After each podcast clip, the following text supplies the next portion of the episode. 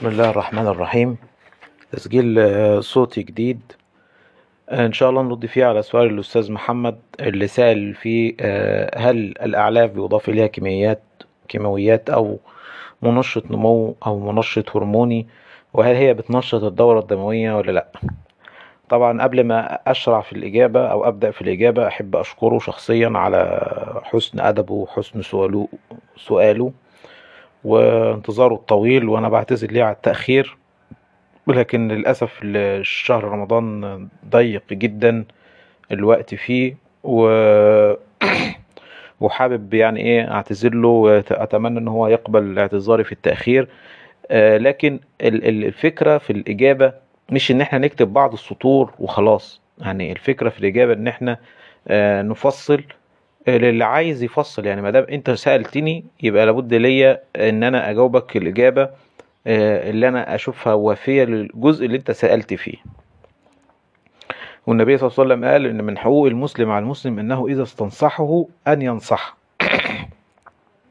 ومعنى إذا استنصحه أن ينصحه يعني معنى إن هو لو طلب منه النصيحة إن هو إيه يقول لي نصيحة آه، صادقة. آه، والنبي صلى الله عليه وسلم قال المستشار مستأمن صلى الله عليه وسلم.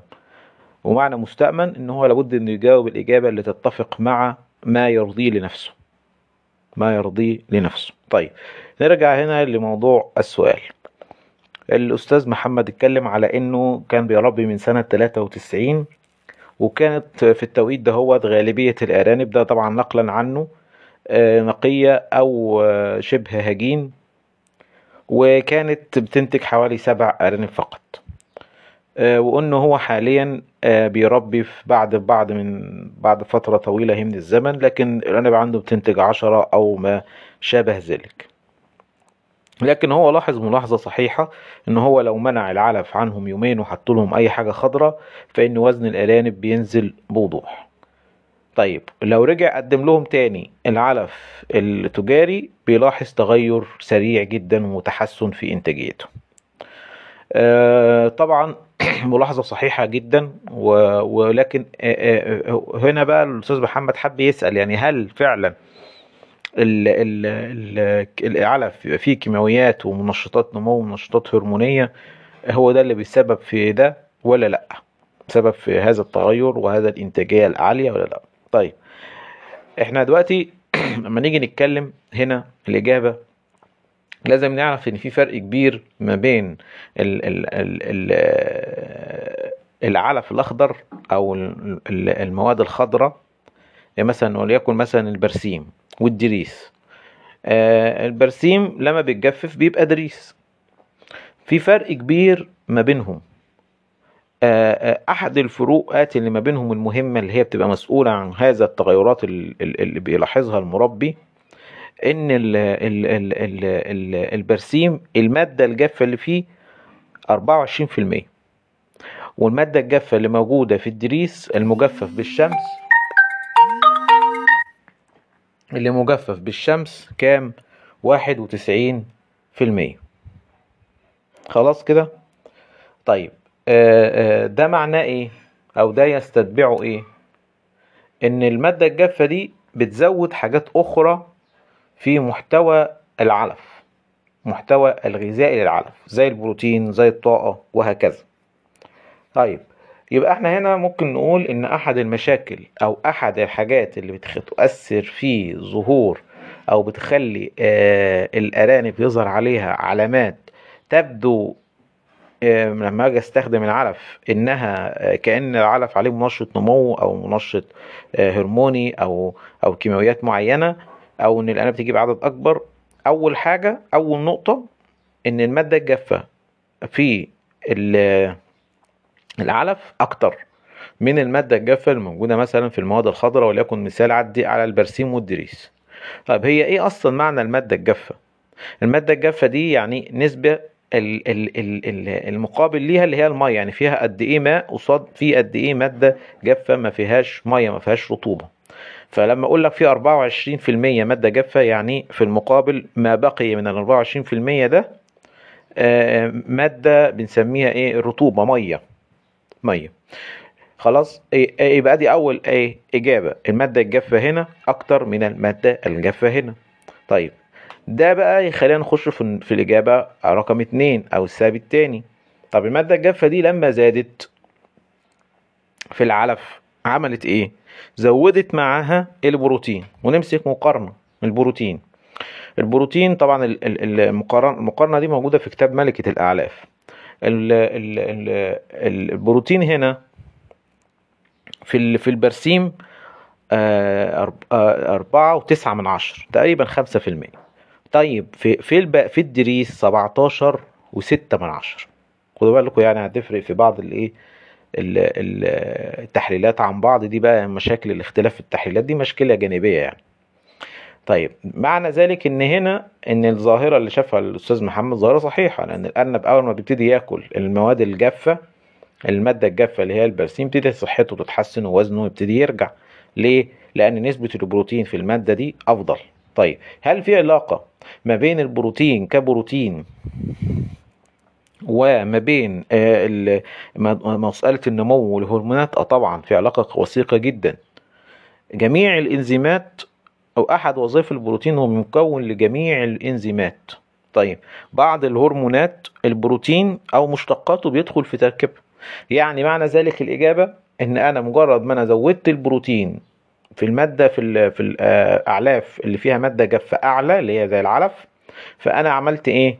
فأنا زودت آه، آه، نسبة الهرمونات ونسبة الايه ال- الإنزيمات المتكونة داخل الأرنب أو اللي بت إيه؟ طبعا البروتين بيساعدها على التكون أو بيبقى هو آه، آه، آه، أحد آه، عناصر تكونها.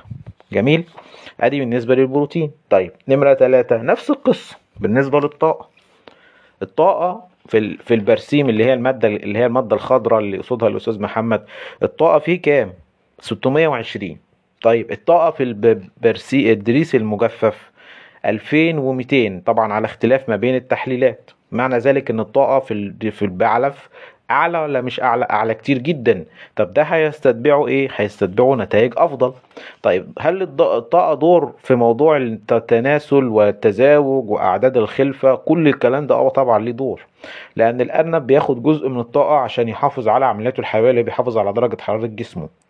طيب ما تبقى من الطاقة بعد ذلك بيبتدي يستثمرها في عمليات الإيه؟ التكاثر وعمليات النمو وعمليات الحمل وعمليات الرضاعة. كل مرحلة بيتبقى شوية إيه بيستخدمه في اللي إيه؟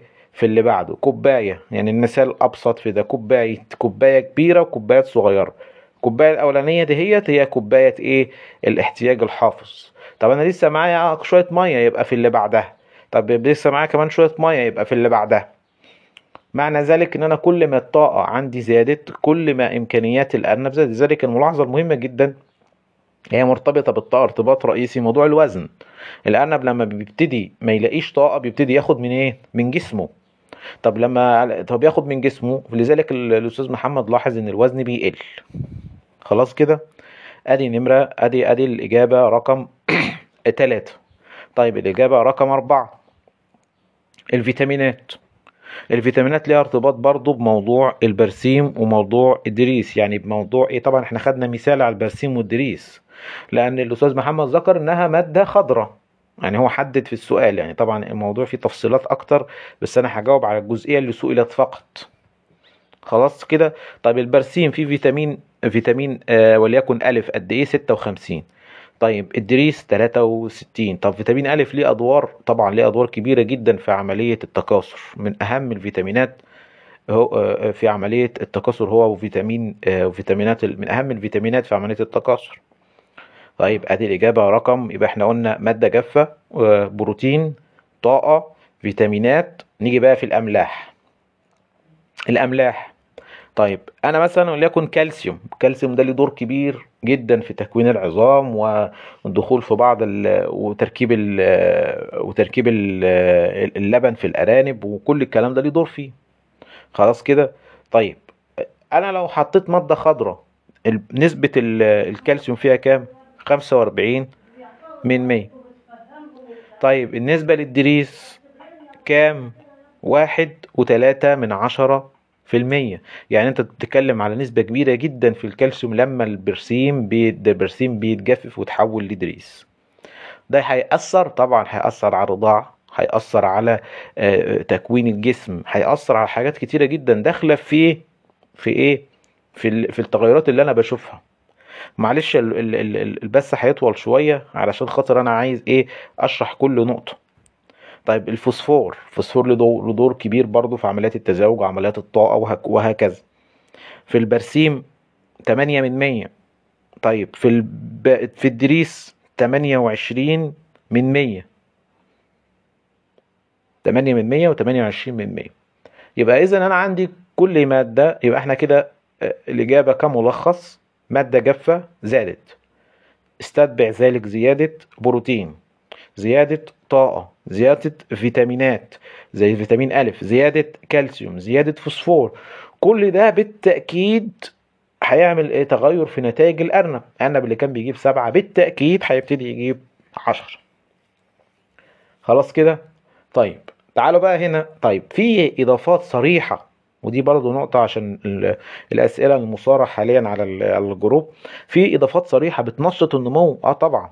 كبريتات النحاس من أحد المنشطات الرئيسية للنمو ومادة يعني بيغفل عنها كثيرا من الناس و... و... ودايما بيبقى حواليها بعض التساؤلات و... وفيها وفيها نمطية شوية يعني إحنا ما ينفعش نحط أكتر من كذا. وفيها آه، آه، نوع من أنواع الحساب الخاطئ لنسبة النحاس اللي موجود في كبريتات النحاس وبيصر حواليها كتير وكثيرا من التساؤلات وكثيرا من اتهامات المربي بتبقى متوجهة لكبريتات النحاس في بعض. في بعض الحاجات.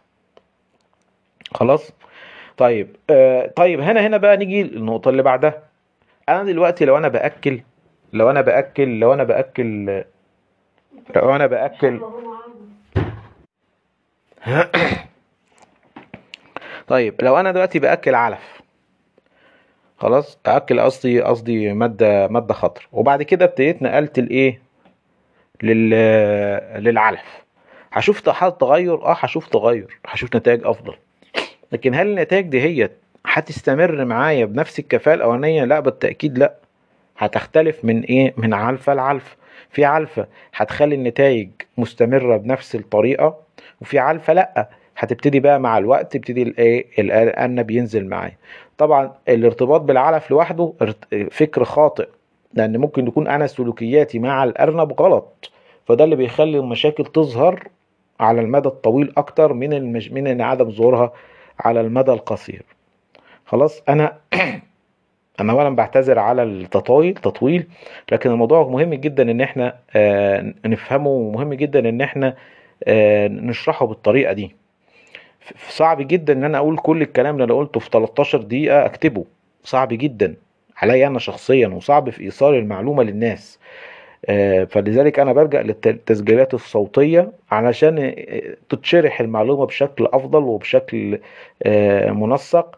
وفي نفس الوقت أنا بحب إن أنا باخد السؤال على إنه أمانة. بحب أطلع الاجابه بشكل أفضل. من الكتابة ال- ال- اللي هي ممكن توصل جزء أو تتفهم غلط أو ما تتفهمش بشكل مظبوط. بتهيألي أنا كده جاوبت على على الأسئلة اللي ذكرها ال- الأستاذ محمد وبشكره على حسن انتظاره وحسن سؤاله وحسن أدبه وأتمنى إن أنا أكون أفدت في الجزئية دهيت وأسأل الله التوفيق وما توفيقي إلا بالله.